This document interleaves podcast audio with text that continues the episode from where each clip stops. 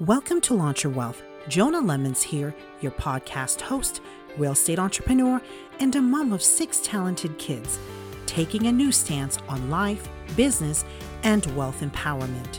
I'm very excited to be here as we are also making it across the globe from U S, Canada, Germany, Norway, Australia, Philippines, and Israel. Thank you all so much for tuning in. Real Estate Launch series will cover many different topics and share with you many open conversations with featured guests. And I'd like to take this moment and let you know that if you'd like to ask questions, share your comments, simply subscribe, and you can connect with me directly on Instagram at Launch Your Wealth and at Real Estate Boss underscore official.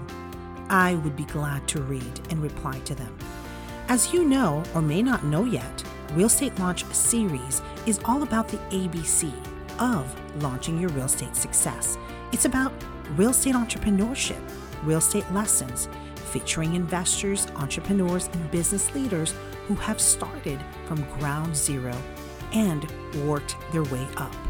A no fluff look at many different topics to share a positive message, insight, and inspiration. This is such an important topic for me to dive into and really bring attention to how we can all learn, especially with our current pandemic and how many lives are affected today.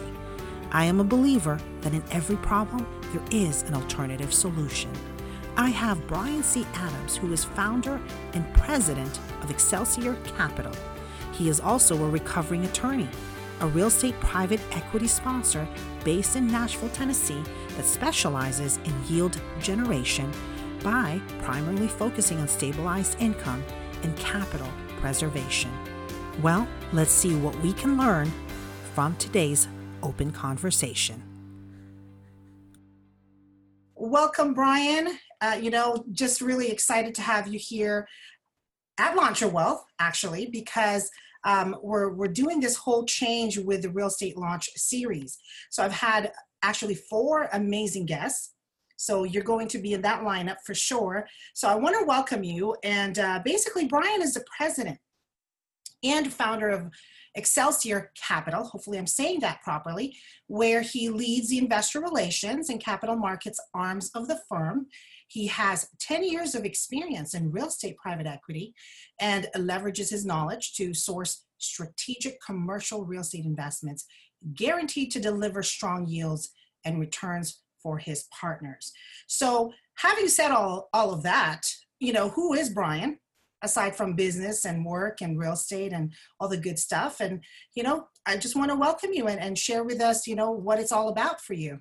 Yeah, thank you again for having me. The journey of self-discovery is one that we are on, and I don't think there's actually a destination, but kind of to put a framework around it, um, I am a husband, father of two boys, and an entrepreneur that is probably in the midlife crisis phase of his company, frankly. If you're doing this for a decade, oh, I've really? been, through, been through some ups, been through some downs, have rebranded once, and um, yeah, I think that's probably pretty accurate in terms of syndicators out there doing what we've been doing. Um, there probably aren't a ton that have the, the number of years under the belt that I do. So it seems like it. And, and I know that I, you know, read that off your, your bio, so to speak. And, and cause I, I wanted to make sure it was stated correctly. And now hearing this, you know, being a, a dad with two sons and, and, and I know uh, briefly you had moved from upstate New York to Nashville. And, uh, you know, of course we've seen so much change on, on your end of, of the uh, planet slash earth. Yes. um, I was, I was there, I think back in two thousand two. So I'm sure it's evolved and changed.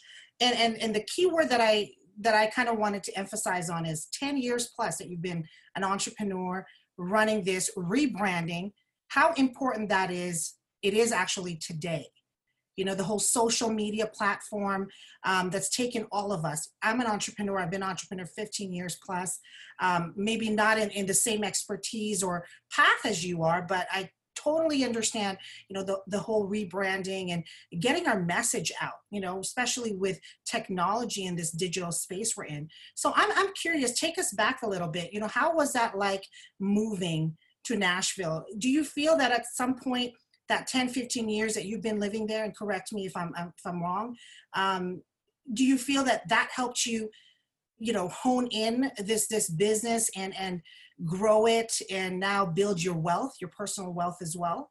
Uh, because of course, New York isn't going to be a very um, friendly uh, state for something like that. Um, and, and I'm just thinking because I'm in that situation where being in, you know, California, Los Angeles market, it's, it's not really the same um, for, for businesses. Yeah. I mean, New York is, there's a lot of sharp elbows. Um, a very difficult place to be a, an entrepreneur. There's a lot of pessimists out there. And um, I think even though it is kind of the center of the financial universe, although that might be degrading here, um, it's, it's actually not a very engendering place to start a company, in my opinion. And so it was really nice to hit the refresh button and reset my own personal kind of and professional life when I moved to Nashville fifteen years ago. And I had the just amazing fortune to be married into a family that had means and resources and experience in the private equity real estate space. And I want to be very transparent that I benefited hugely from the ability to have the, the family part of my life and to be so supportive.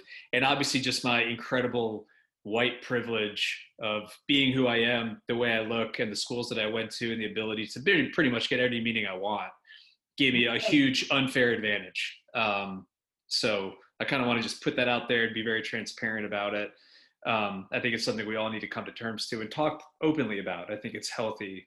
So that being said, I did um, the, the hardest thing my father ever did, but probably the best thing he did, was he invested in the in the company originally, and he introduced me to two people, and he said, you can tell anyone that you want that I'm invested with you, but you, I'm not going to make any more introductions for you. I'm not going to, you know, be a referral for you. You've got to do it the hard way. And so initially it was just grinding it out, doing coffee meetings, lunches, dinners, on the road, very old school. And that was really how I ran the business, especially from the fundraising side, for probably five, six years. Over time, and especially with this rebrand, I started leveraging kind of marketing consultants, learning more about LinkedIn. And then really with COVID, it just supercharged out of necessity at first. Um, all my focus on webinars, podcasts, doing things like this, putting myself out there outside of my comfort zone, and it's it's paid huge dividends. So um, I've kind of been on that hero's journey where I started the company, did really well, grew really fast, had a setback uh, because I didn't scale it appropriately, and I made a whole lot of mistakes. And now the second iteration, um, trying to not step in the same pothole twice. And and so far, it, it's really proved proved out. So hopefully I can tell people the mistakes I made so they won't make those same mistakes moving forward. Well, what was what was the setback? Mainly running, uh, starting and running the business, or is it setback uh, that involved, you know, uh, investments and, and more on a financial? I guess it, it goes hand in hand. Yeah, it wasn't so much the underlying real estate. It was the, my failure to appreciate the fact that in our business, you've got the real estate deals and the investments you're making, which are, are obviously very important, but almost as important, maybe more important, is you're actually running a small business, and the the workings of that small business have very little to do with the underlying real estate assets themselves. So we became deal guys, to use a pejorative word, and we were focused on acquiring assets, raising capital, running and gunning, whatever cliche you want to use. And it was great, but I totally um, disregarded Uh, communication, reporting, investor relations, tax, audit, communications, H R. It all got put on the back burner. And then, you know, we we raised a lot of capital. So we probably bought one hundred fifty, two hundred million dollars of real estate in three, four, five years. And then it all kind of caught up at once, where it just was, it was all happening simultaneously. And it it, it all, it just, it just blew up. So not the underlying assets, but just the way that I was running the business So I had to take everything down to the studs and rebuild it, which I think ultimately makes me a better manager. Um, but it was a painful process. I got kicked in the teeth for about a year by my investors and other folks in my network, in my own family, because I had I had not paid enough attention to that aspect of the business. Wow, that I'm just taking that on uh, or in because um, you know you you said you you said a lot of good things. You know, talking about. Um, you know, the setback, um, being able to run it, not in the underlining aspect of real estate, um, having to scale or maybe start from ground zero, so to speak, and kind of think about that rebranding and how to execute now going into this next or new decade that we're all in. It's so relatable. It's so relatable because, you know, for me, I'm not so much of rebranding or starting over. I, I had to pick up the pieces in two thousand seven. And so that really what propelled us to, to go in the tech industry, uh, because my husband, who's also my partner, he's in the tech. So we decided, hey, you know what? Financial market crashed. We have to, we take our wins. We are taking our losses. Fast forward, I can relate. And I'm sure a lot of people can relate because you said, you know, about the whole um, midlife crisis and kind of just trying to figure things out, um, you know, whether that's personal or not, um, you know, I think we all go through that. You said another key thing, which is, you know, having that privilege. And just a disclaimer, you know, we're not trying to get political or talk about race.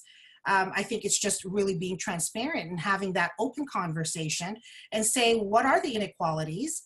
And, um, you know, I know for a fact, being a woman, being a minority, and facing a predominantly uh, operated and ran industry, whether you're working behind the scenes or on the forefront. And now I'm getting that experience on the forefront because I've been on the back end. I've been on, you know, the behind the scenes work. So I, I definitely can relate. And, um, you know, going, looking at where we're at now, you know, using social media and, and sort of sharing your message, sharing the lessons that perhaps so many people that are underway or about to get into this path, you know, maybe let's touch on that. You know, what were the most um, difficult uh, lessons that you had to learn within this, this that you just mentioned, um, you know, having to kind of start over, um, you know, people within your network and even family, uh, you know, were sort of part of that. You know, what were some of, uh, you know, the issues that you had to face that, you know, you kind of looked at it and said, you know what, that really humbled me. Yeah. I get humbled every day, and I think it's important to have the, the to use a cliche, that growth mindset, but to understand that, um, as Brene Brown says, clear is kind, but it works both ways. And so it's very hard to talk to an investor group that's frustrated with your lack of communication or your poor reporting, in my case, and go in front of them and just be totally vulnerable, take the rocks as they come, but also it's powerful to just, you know, open, open the closet and say, listen, I screwed up. Right. This is how I screwed up. And this is what I'm going to do to fix it.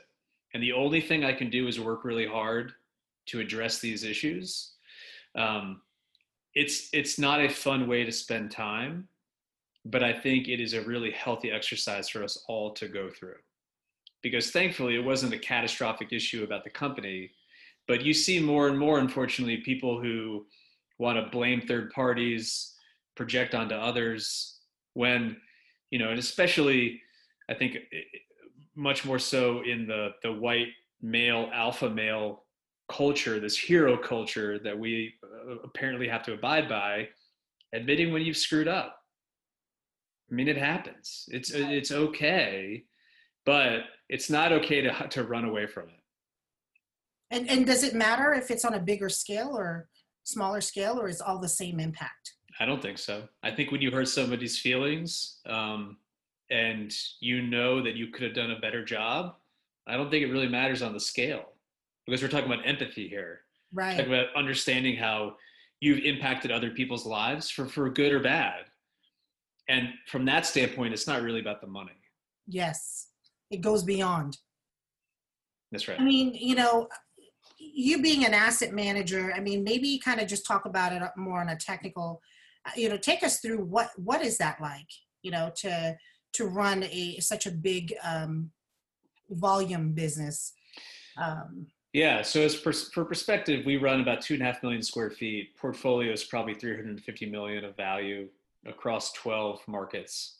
So in the grand scheme of things for real estate, it's all relative. That could be big to some people. It could be very small to some people, but that's just my situation. But fundamentally, I think the lesson I've learned is just total transparency. Really, there's no excuse now, to your point, with some of the prop tech, commercial real estate technology companies out there. It's inexcusable for a manager not to have incredibly good reporting and precise uh, documentation of everything that's happening on the asset level, right? We use Juniper Square. They're unbelievable. So we send out monthly financials, quarterly market commentary, quarterly asset commentary. Um, people can access their investment information twenty-four seven, three sixty-five. They can go back and look at historical financials, historical reporting, et cetera. Um, I mean, that should be, in my opinion, the baseline these days because of how easy it is to put all these things together now with, with tech. But it's important that if you're an aspiring entrepreneur or a sponsor and you want to be in this business, you need to just understand that you need to put time and money and resources towards that before you even start buying up real estate. Because if you don't have that squared away, I don't care how good your deals are, it's going to be, it's going to be painful. And I will tell you that if you're going to syndicate to a group of high net worth individuals and families, and you're going to take on a lot of folks, you just need to be upfront about how much time it's going to take you to deal with that if you don't have the infrastructure set up on the front end. Because people will be calling, they'll have questions. And if, if you do not have complete transparency and top-notch communications, people will assume the worst about you and their deals. So for your own sanity and to scale your business efficiently, you need to have investor relations, Um, and communications and reporting squared away on the front end. I, I love how you emphasize that. You literally were speaking my lingo, how communication is so important. The fact that, you know, to even begin any kind of raising private money, the infrastructure, the framework, whether you're using tech or on an operational level is so key. I can understand this from a very raw perspective because I'm in that right now. And, you know, technology and the efficiency is so underestimated as well. And, you know, to me, I think whether you're just getting started, you're midway, or you're part of, you know, an L P, I think eventually, you know, you're going to want to be an active investor. One day, I, I would definitely say, you know, get that going before you could even think of, of, of that at that point. And how, how important is it, is it for you to, to think big, you know, on, on something like this in, in the real estate game? Like how important, like, do you, do you agree that when people are just getting started, you know, they may have, you know, two, three years worth of experience and they suddenly want to scale. What's your take on that? Like, should they think big or execute more conservatively? You know, put aside what you already know, like what would be your kind of take if you were to put yourself in their place? Because I'm hearing a lot of that Uh, discussion going on on a lot of these uh, real estate networks, you know, where gurus and mentors and, and nothing wrong with that. I, I really believe that we all need something like that along the way, uh, people that sort of gone through it. But at the same time, you know, they, they say a lot about, oh, start small and kind of execute conservatively. But I, I just feel like my opinion is you're going to put the same time and effort. So why, why do it so small? But that's just me. But what, what's your take on that? Yeah, I mean, I think you can kind of um, find a middle ground there where, you know, for instance, I think an investor portal, I don't understand that you could run the business without it these days. And so that's just the first box you need to check. And you can, you don't necessarily have to have Juniper Square, which is expensive. Yes. There's a lot of other more affordable options to get you started that don't have all the bells and whistles with Juniper. That's fine. But it's kind of like, so I'm a recovering attorney, and the rule of thumb for people doing their wills and their trust and estate work is every five years, right? So every time you have a kid, every time, you know, something big happens in your life, it's like, uh, I got to call, you know, whoever at the law firm and make sure all my stuff's squared away. Um, so I think you need to internally understand that, okay, once I've hit whatever the uh, metric is, X amount of assets under management, X amount of square foot, um, X amount of employees, A U M, whatever the number is, and then say, okay, instead of third party bookkeeping and accounting, I need to have somebody in-house, or at least have a fractional person that only has two other gigs, as opposed to just having X amount of hours a week. And then the next step would be, okay, well, now I have a full-time internal controller. You need to gradually build these things, um, but you need to be cognizant of it. And that's where having a really good mentor network, other G Ps and sponsors that can say, hey, you're at a level where you need to take some money out of your own pocket, and you need to hire an asset manager, or you need to hire an acquisitions person, you need to hire um, a virtual assistant, or whatever it is, but outsource, outsource yeah, some of those things. You you need to start building up the team to free you up to focus on creating value for the enterprise, because that will trickle down to your investors. And at some point, you just can't outsource everything. You can't third-party vendor everything, and you can't manage everything on your own. And I think you just need to have, to go back to our conversation about being humble, you can't do it all yourself. You can't be efficient that way. So there's some very basic things that you need to make sure you do day one. And then as you scale the business, you have to understand, okay, well, this is the next aspirational thing I need to do as I get to a certain level. So it's not really so much of timeline. It's really kind of having that checkbox filled with goals, you know, the, the action steps, you know, to kind of forming what it is you want to do.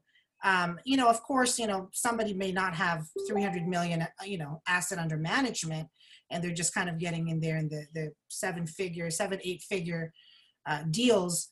You know, what would be your, um, you know, best advice as they're going into, you know, finding their joint ventures, or whether they're thinking of, of doing a G P, raising, you know, private capital, or even accredited, whatever they need to do to, to set that up. I mean, is that something that you feel probably would work best to, to kind of say, you know what, let's just, you know, as new investors, let's just, you know, kind of be more passive? Or do you believe that they should find, you know, those joint venture partnerships if it's there? Because every everybody now has no choice anyway. We have to network virtually and kind of get to know everybody. And so, you know, I, I attended a um, an event at Real Estate Connections last night, um, which is, you know, uh, a virtual meetup via LinkedIn, and um, great topic from Jerome. So I'm, I'm, you know, I'm sure we're in the same network there. You're familiar with him, and I, I really love his backstory, how he kind of got into it, his his life experience, and um, you know, he touched on joint venture partnerships versus syndication, the pros and cons, and it was as basic as you can see, you know. So it's it's no brainer. But what's your take on that? If someone is, you know, doesn't matter whether they have their own money to bring in, but let's just say they have stuff to bring to the table. Would you, how do you see joint venturing versus syndicating or sponsoring uh, or co-sponsoring uh, an actual project? Yeah, so I have pretty strong feelings on this subject. Love it. So go ahead. I think joint, so joint, when I think of a joint venture, I think of an institutional limited partnership group that is going to be ninety percent to ninety-five percent of your equity. And they are going to have co, they're going to have co-G P rights. So I think that is a very expensive business mm. from a cost of capital, but also from a psychological, emotional standpoint. And I would be very wary of doing a joint venture deal with a group unless you really feel comfortable that you trust them, and that you understand that you are no longer running your own business. Mm. So when I think a big mistake entrepreneurs and sponsors make is, oh, I hope one day I can work with Carlyle or Blackstone or Angelo Gordon or whoever, whatever the number is, whatever the name is. I personally think it's a very difficult business to be in. And ultimately, the business model that those groups have is finding really talented sponsors and G Ps, making sure that they, that the talented sponsor G P that is up and coming, fundamentally, that joint venture partner never wants that person or team to be able to raise their own funds or have their own company because they're competition. It, it does not behoove the Wall Street guys, people of the world, to allow a bunch of up and coming talented sponsors to have competition. So not only are they trying to make a lot of money on you, they're trying to make sure that you never have your own true business. Hmm. That's, I mean, that's... why, why would they? I mean, they, you would just take their deal flow, you would take money out of their pockets, you would go to their own institutional limited partners and try to raise capital from them. Hmm. You've got this old boys club of probably twenty-five, fifty peep firms. And part of what they do is to make sure that they own that whole world, right? So something like eighty-five percent of all the institutional limited partnership money raised total for commercial real estate in the last ten years has gone to five firms. And those five firms are quite obvious. Carlyle, yeah. uh, Blackstone, Brown, yeah. Brookfield, whatever. You know the names. Yeah. They've got a great business. Why would they want someone to take it away from them? That's right. My two cents. Yes. You know, I mean, I mean, you're swimming in a big ocean. What would you, and, and just, you know, entertain me. Big ocean, smaller fish, shiz, or smaller ocean, bigger fishes. Where would you want to jump in?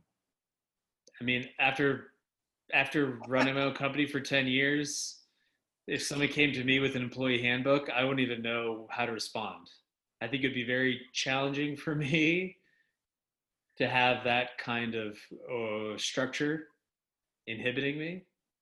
So for me, I like what I'm doing. I have a great quality of life. I know exactly the type of investors I want to work with. I'm at a point in my career where I can't necessarily pick and choose, but I have a no jerk policy. I don't work with institutional L Ps. I don't want to. Um, I like my business. I might not be able to build a billion dollar business, but, and this is going to go really deep, really fast on you. Ultimately, we're all worm food. So why would I want to do an aggravating business for twenty-five, thirty-five plus years that takes me away from my family when I could work with people that I like and have investors that I like? Maybe like make less money, but I could have a lot more fun and enjoy myself. And, you know, there's a lot of studies out there that once you make over seventy-five grand, you don't really get any more happy. And actually, interestingly, um, I've heard this a lot from other groups, and um, Anthony Scaramucci, who, you know, is a hedge fund, fund of funds guy, made a lot of money. He would recently said that it doesn't matter how many zeros you have in the bank account. It doesn't really help your ability to handle the human condition of what are we, who are we, and where are we going? Which I know I went way off the grid there, but that's how I would think about kind of doing some of those deals. It just... Right.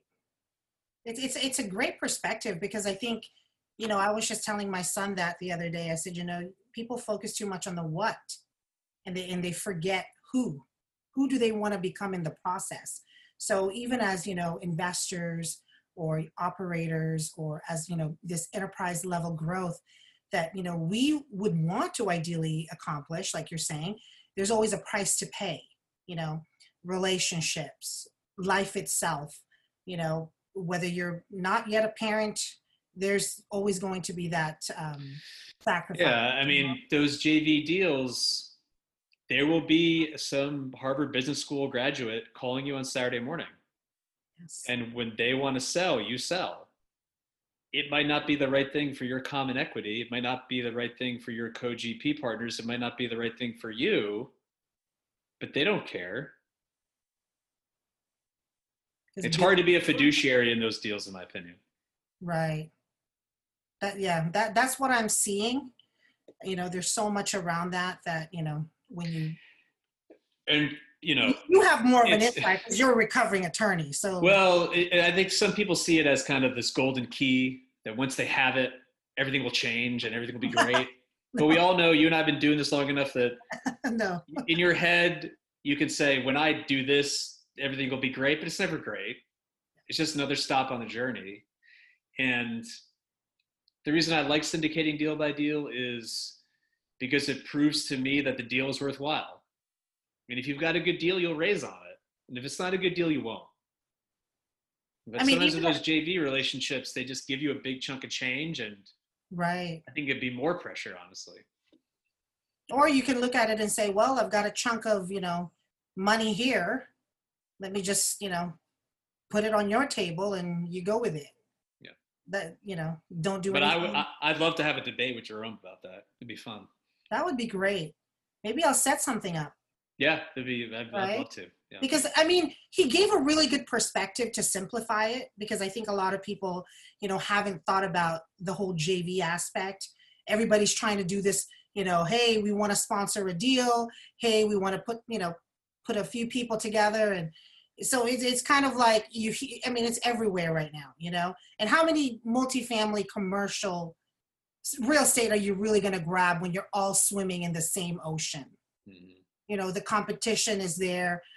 And again, you have to, you know, what my husband would say is you have to kiss a lot of frogs to even get that loyalty for a deal. And then, like you said, you're competing with the bigger, you know, sharks out there that does not want to have anything to do with giving it away, right? So it, it's it's kind of a, you know, interesting thing to dive into. But for me, how I'm seeing it is, you know, if, if you're, you know, I mean, let me take it back to you, you know, did you have to raise um, accredited investors, or how did you begin with that? Was it more like the family money you were talking about and you had a little push up, you know, compared to other people?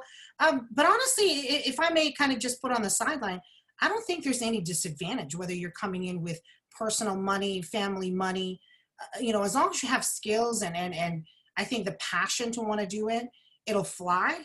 You know, the way you probably would, I mean, you know, inevitable, the twists and turns like COVID happened uh, and mistakes along the way. But I, I think, I, I don't think it's um, it's any different if you didn't come with family money or sort of the reputation to go in there. Like you were saying, you know, hey, I'm going to refer you to ten people I know. You know, I have a little bit of experience on that. And I always say no. You know, I'd prefer to earn it my way, because I think that's when you realize what you're capable of doing. So that to me kind of enriches me. In, in a more holistic approach, more, you know, that sort of mindset. But I mean, I could have, I, I, I could have leveraged off, you know, a lot of those things, but I didn't. But I, I think on the side note, you know, to encourage everybody, you don't have to be that. You, you can get in this business and be an entrepreneur, be a real estate entrepreneur, no matter what. It doesn't matter what your, your formal education, it's all about that, you know, grit, right? To make it through. And I was just saying that to my son today. I said, you know what, you guys, the real estate game is never easy, never easy. So, you know, what's your take on that? It's like, d- did you have to raise outside that, or was it enough to kind of get it off the ground for you? Yeah, no. So um, I definitely had to raise, um, but I still do. So I've probably raised seventy-five to eighty-five million dollars, and the family gave me a hundred thousand to start. Nice. So, and they've continued to invest with me, but for the most part, I've just gone out there and gotten a lot of no's. That's part of it, right? I mean, that's that's that's this that's this business we're in, and to your point, it's a low barrier entry business, so it can create huge opportunity because there's inefficiencies, and almost anyone can do this. But it's also the Wild West. And um, one of the things that you can differentiate yourself by is embracing that grind having that grit and understanding that part of this business is making sales calls. And it's not a sales call unless you make an ask. And unless you're getting no's, you're not making enough asks. And a lot of people just don't feel comfortable with that. They, you know, they feel like it's a reflection on them as a person, and it's very difficult. I think you just need to have a short-term memory and, you know, understand that you're going to get a lot of no's, but you'll get some yeses. And if you keep working, more and more people will say yes, and you'll have loyal investors, and it's kind of this snowball network effect. But when you first get in the game, and I have a whole thesis about the right way to do that or not, but you know what I mean? Yeah, that's part of it. It's, it's doing five coffee meetings a day, making ten calls, getting the warm introductions, getting the referrals, getting the meetings, staying on the meeting, doing the follow-up. Yeah, absolutely.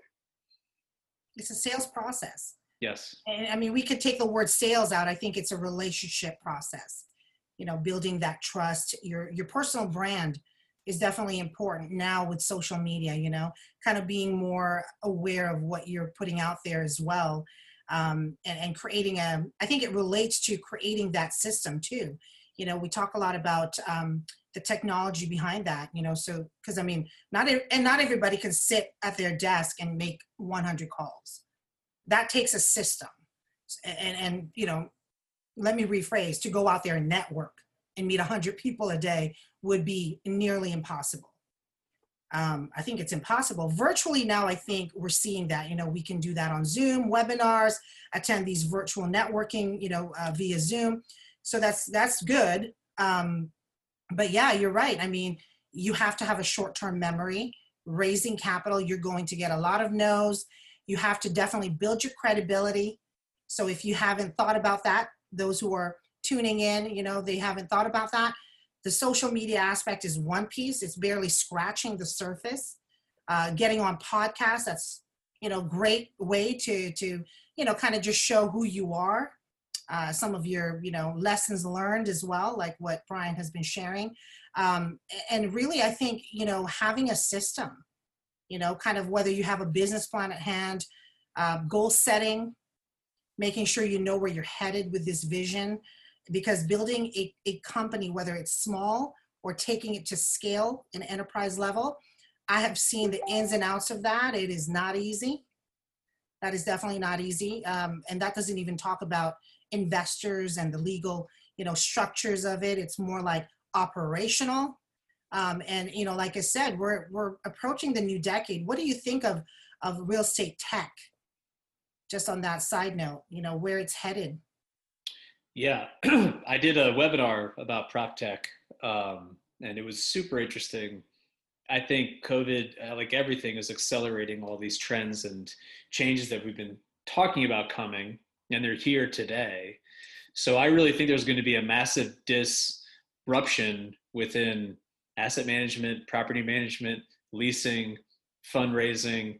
I think it's all in play to get disintermediated by some of these up and coming tech platforms. So unless you are staying up with what's happening in that industry, you're going to get left behind. But the plus side is, I think it will make everything much more efficient. There'll be less friction costs, and it will allow people to, you know, start companies sooner and easier, which is healthier for the marketplace. I think so. I think it will definitely stimulate a lot of these people that are kind of, you know, analysis paralysis too.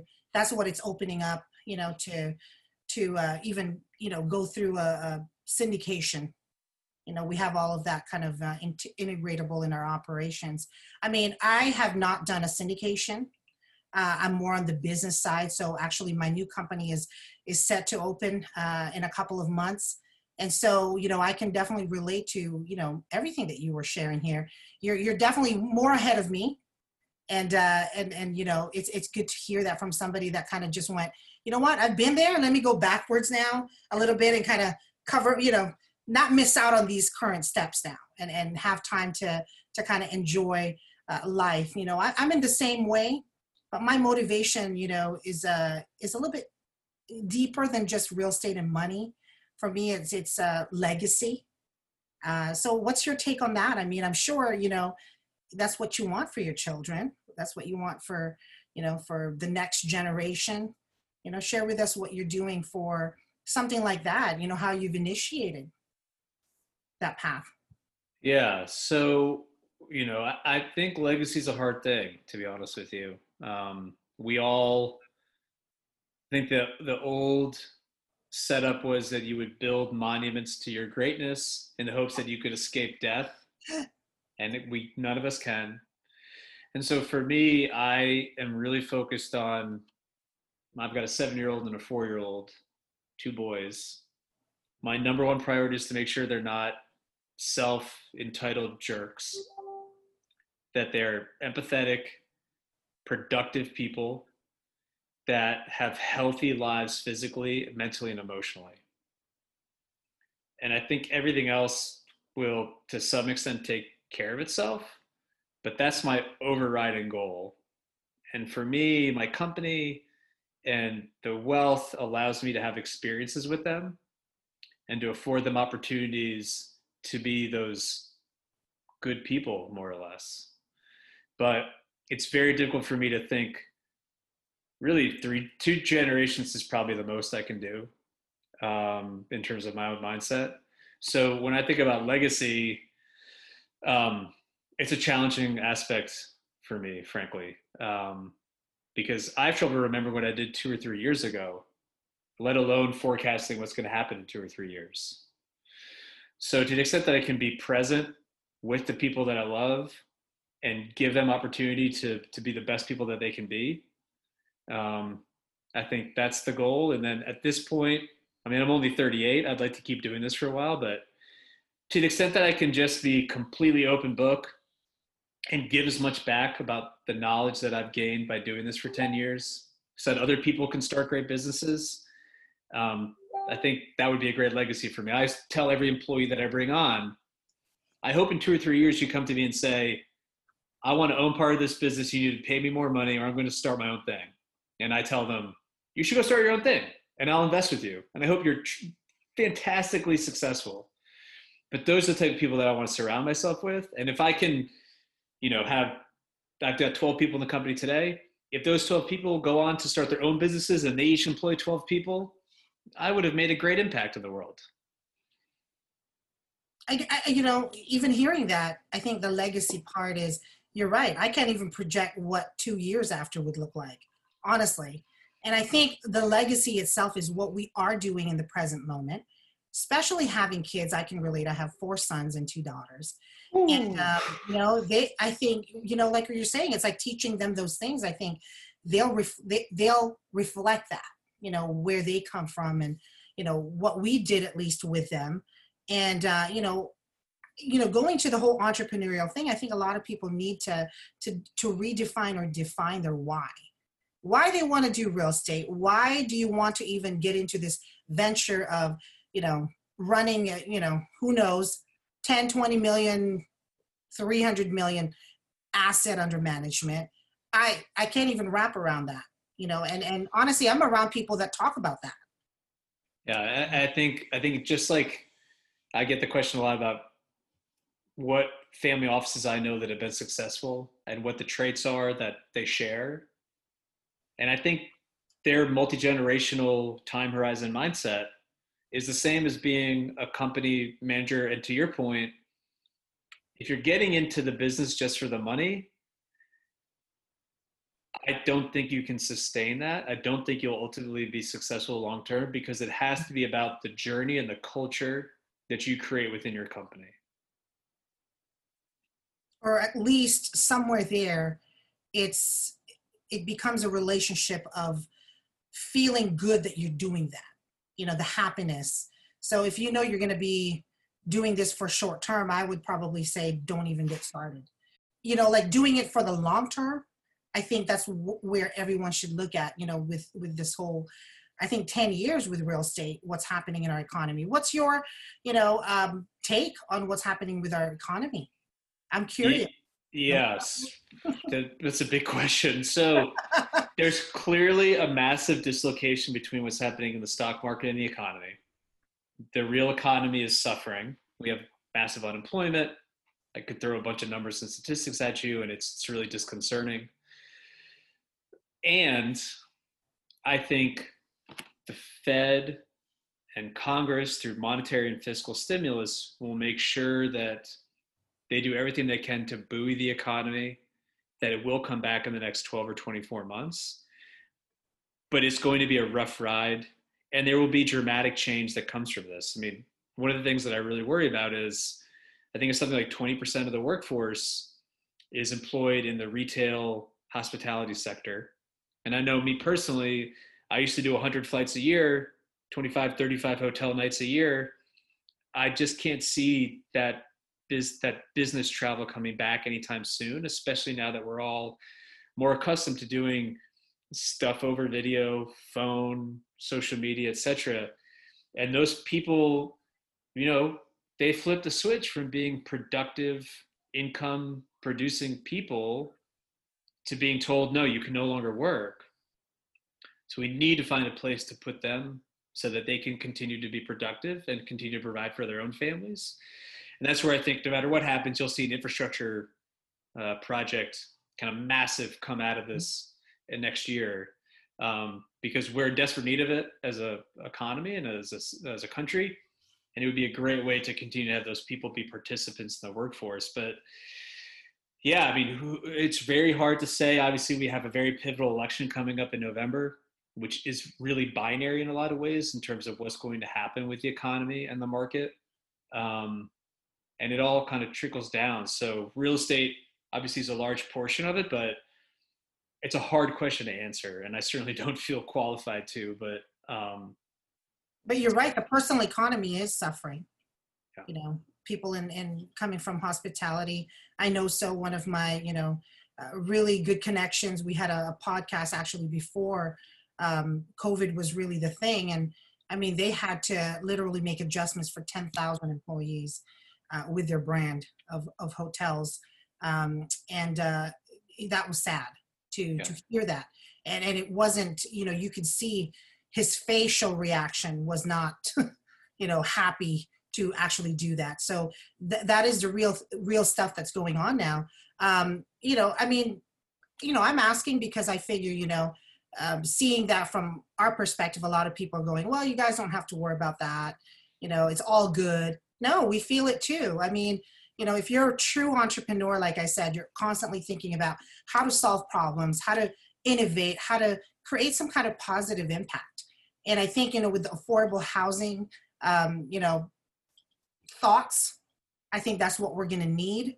And, and I, and that's the, that's the buzz that I'm hearing all around within, you know, different networks of, of professionals and experts, um, you know, stimulating this whole Zoom, you know, the, the tech, you know, being able to run conferences and meetings and, you know, kind of apply it to your day-to-day business uh, needs and operations, I think is going to be the key to that.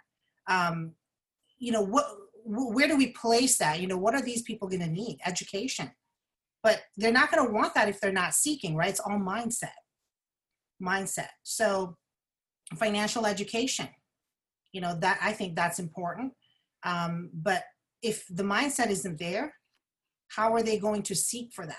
Right? It's it's sort of being a self-starter and being self-motivated to want to do that. And I think there's still opportunities, right, for those that are coming, transitioning from employment to a setback and now saying, you know what, I want to run an online business, open an e-com business, or, you know, maybe kind of get in this path of, of real estate investing because I had, you know, I don't know, a T S P four oh one k savings that, you know, were tucked away, maybe kind of do that. And what do you think that looks like? Should they take a chance? Should they be a lot more conservative? Should they work with a financial advisor? Should they, you know, be focusing on just educating themselves because it is out there? Yeah, so there's a big, I have an underlying investment thesis on the way I look at the world. And I think the democratization of access to alternatives is going to continue to be a theme that we see over the next ten years play out. S E C just announced yesterday or this morning that the accredited investor regulations have been watered down more or less, so to allow more people to participate in these offerings and deals. Private equity is now allowed to participate um, in four oh one k plans, which they weren't allowed to before. And people are increasingly becoming aware that they can participate through their I R A. So if nothing else, even if you don't believe in the industry, even if you think alternative investments is, a, is smoke and mirrors, you need to at least educate yourself, because even if you don't realize it, you're getting exposure to these type of assets and investment vehicles. So you need to at least, it's incumbent on you, I think, to understand what they are and what they aren't. So that's kind of my baseline. Absolutely, yeah. I think increasingly, you know, I saw a statistic that something like eighty-five percent of the stock market participants um, uh, are all kind of um, a small population of America. So, um, you know, increasingly the stock market might not be a place to continue to create wealth. Unfortunately, there's fewer and fewer private, or there's fewer and fewer public companies. Um, the market, I think, is going to continue to be very volatile. Federal government is now a market participant, so it's really confusing there. Um, so I think alternatives, you know, make a lot of sense for people to get exposure to if they want outsized returns.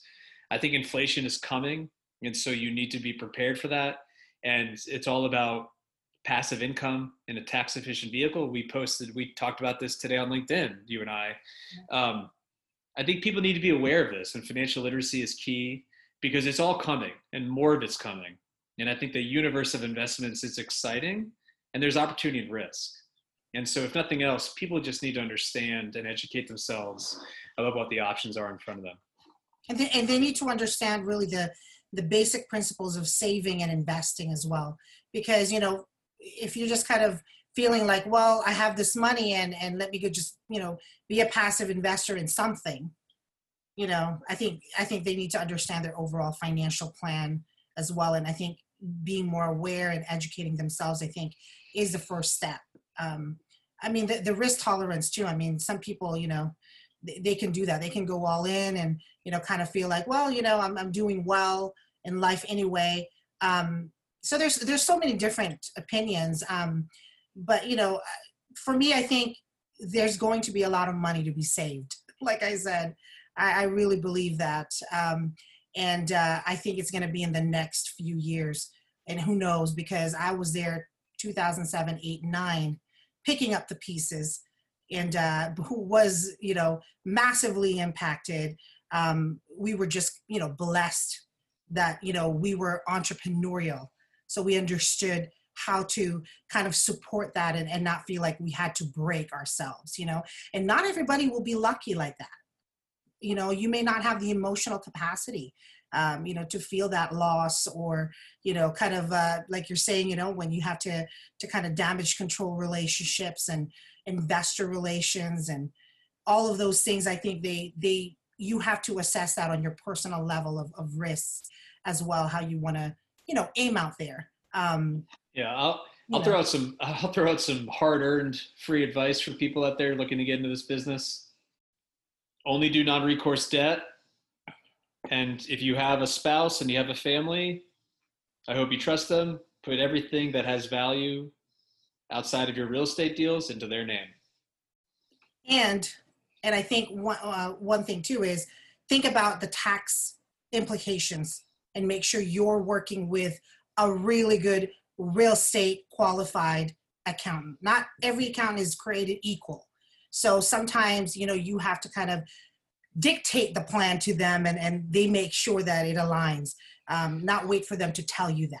Yeah, there's a reason the first thing I did when I did the second iteration of my company was hire a controller who's a C P A with a public accounting background and tax, because it makes a big difference.